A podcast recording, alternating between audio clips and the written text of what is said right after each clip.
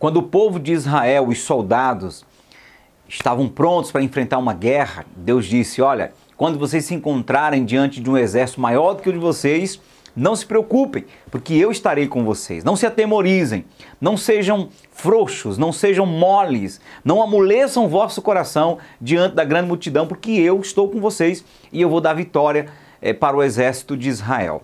Só que aí Deus manda é, que o líder fizesse uma convocação e fizesse uma seleção. Aqueles que estavam noivos, que ainda não tinham se casado, não deveriam ir para a guerra para que, morrendo na guerra, de repente morrendo na guerra, outro homem viesse receber sua noiva em seu lugar. Se tivesse alguém que tivesse eh, diante de uma plantação nova, da qual nunca colheu nada, não deveria ir para a guerra, para não correr o risco de, morrendo na guerra, eh, outros se apossassem eh, da sua terra, da sua plantação. E aí, quando você olha para essa palavra, você começa a imaginar: puxa, que Deus maravilhoso, Deus está preocupado com os soldados que estão noivos, que deveriam desfrutar do casamento, né? Imagina um soldado morrendo, noivo, não teve a oportunidade de desfrutar do casamento. O cara que plantou uma vinha, né, uma plantação nova, nunca teve o prazer de colher. Aí Deus dá a oportunidade dele voltar para então ele desfrutar e não morrer na guerra. E você começa a pensar que a preocupação de Deus no texto é em beneficiar o soldado, quando na verdade nós precisamos entender que a palavra ela tem um outro sentido.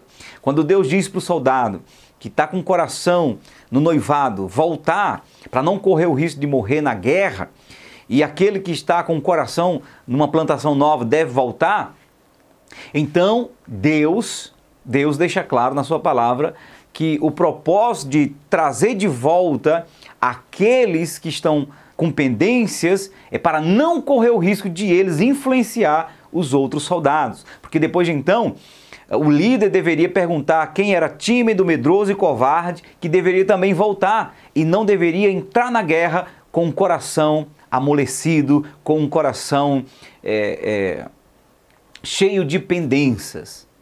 O apóstolo Paulo diz que aquele que se aliste para a guerra não deve se embaraçar com coisas dessa vida com o propósito de agradar aquele né, que o alistou. O que, que Deus está querendo ensinar para nós nessa palavra? Ele está querendo dizer que nós, como verdadeiros soldados de Deus, que fomos chamados para o seu reino e que temos uma tarefa para cumprir na terra, não devemos amolecer o nosso coração, não devemos temer, não devemos é, nos amedrontar diante das dificuldades. Deus está dizendo: não se atemorize. E para que os soldados sejam protegidos de alguma influência de medo, tire fora aqueles que têm pendências. Ou seja, se o cara está na guerra, mas está noivo, o seu coração vai estar tá preocupado com o quê? Puxa, estou noivo. Imagine se eu morrer nessa guerra. Imagine se eu morrer nessa, nessa luta e aí não tive a oportunidade de me casar, não é? E aí o coração dele vai estar dividido entre se concentrar na guerra e a noiva que ele deixou lá. Assim aquele que está com o coração numa vinha que plantou. Então Deus dá instrução para que, não correndo o risco de esse soldado influenciar negativamente o seu parceiro do lado, o seu colega de luta, volte volte. De maneira que também os covardes, os medrosos, aqueles que não têm certeza, devem voltar. A história fala é, de um rei que sempre quando atravessava o mar para lutar contra os inimigos, ele então convocava os soldados e perguntava quem estava com medo, quem estava com vontade de voltar. E logo após a resposta dos soldados, ele então mandava queimar os navios, os barcos, para não correr o risco de algum soldado com medo da guerra voltasse para o barco e fugisse da guerra. E isso é interessante porque, porque na verdade, quem é que luta uma guerra e tem a possibilidade maior de ganhar? Aquele que coloca seu coração naquilo que está fazendo.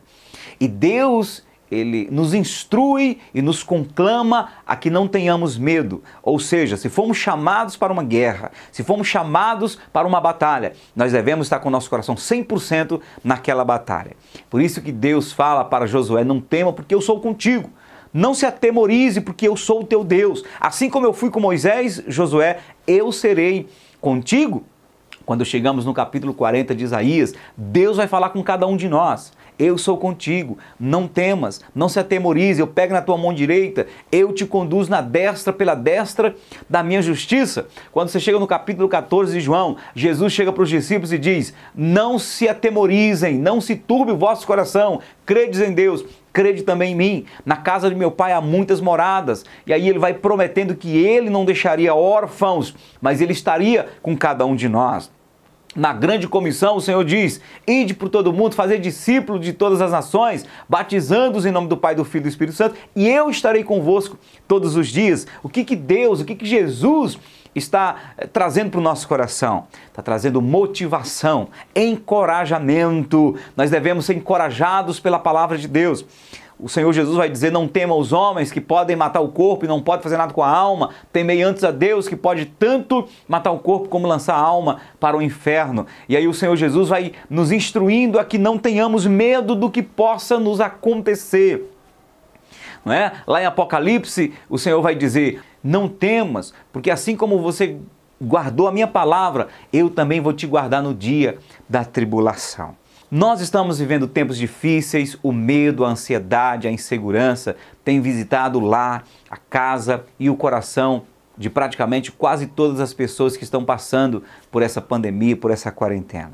Qual é a palavra de Deus para nós? Estamos em guerra, nós estamos em guerra. Talvez você esteja aí, puxa, pastor, eu estou é, tranquilo em casa, em quarentena, eu estou é, é tirando esse tempo para descansar. Mas quem disse que a tua alma não está em guerra? Quem disse que de vez em quando o inimigo não vai lá né, colocar questionamento? E aí, será como é que vai ser agora com essa economia? O que, que vai acontecer? Né, qual será o meu futuro? Nós estamos em guerra. Nós estamos em guerra. E a postura com que nós vamos lutar essa guerra vai fazer a diferença. Se nós estamos confiando nos governantes, se estamos confiando é, no acaso, ou se estamos confiando em Deus, se estamos colocando nossa confiança e sendo encorajados por aquilo que Deus promete. Deus falou para os soldados no capítulo 20 de Deuteronômio: Quando vocês estiverem diante de uma multidão maior do que vocês, não temam, porque eu é quem vou fazer a diferença. Sou eu que dou vitória para vocês. Quem se lembra é, de Gideão, quando Deus chama Gideão? e o comissiona para libertar o povo do império e do, e, e da, da opressão dos midianitas. Tinha lá milhares, milhares e milhares de soldados. E Deus diz: pergunta aí quem é covarde, quem está com medo, manda voltar. Aí os caras começam a voltar, a voltar. De trinta e tantos mil soldados, só sobrou 300. Só sobrou 300. 300 soldados diante de multidões de outros soldados. E aí você percebe na história que foi Deus que deu vitória para Gideão, não é? E para o povo de Israel. Então Deus deixa muito claro em toda a sua palavra que o povo de Israel nunca teve uma vitória por força natural, mas sempre foi Deus que deu vitória. E nós somos o Israel de Deus. O apóstolo Paulo diz que aquele que entrega a sua vida para Jesus, que tem fé em Cristo Jesus, se faz um com o povo de Israel, o, Israel espiritual de Deus, desde Abraão.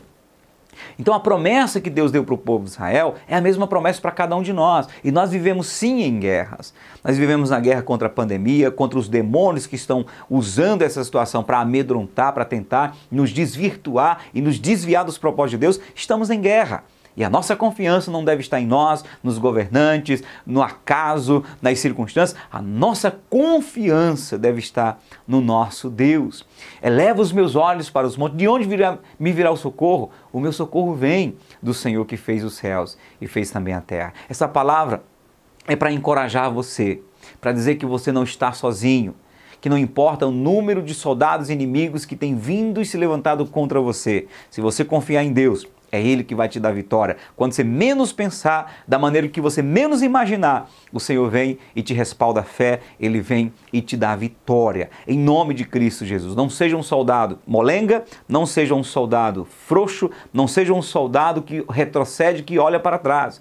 Mas pelo contrário, coloque seu coração completamente em Deus e firme-se em ser fiel ao Senhor e não abrir mão dessa guerra.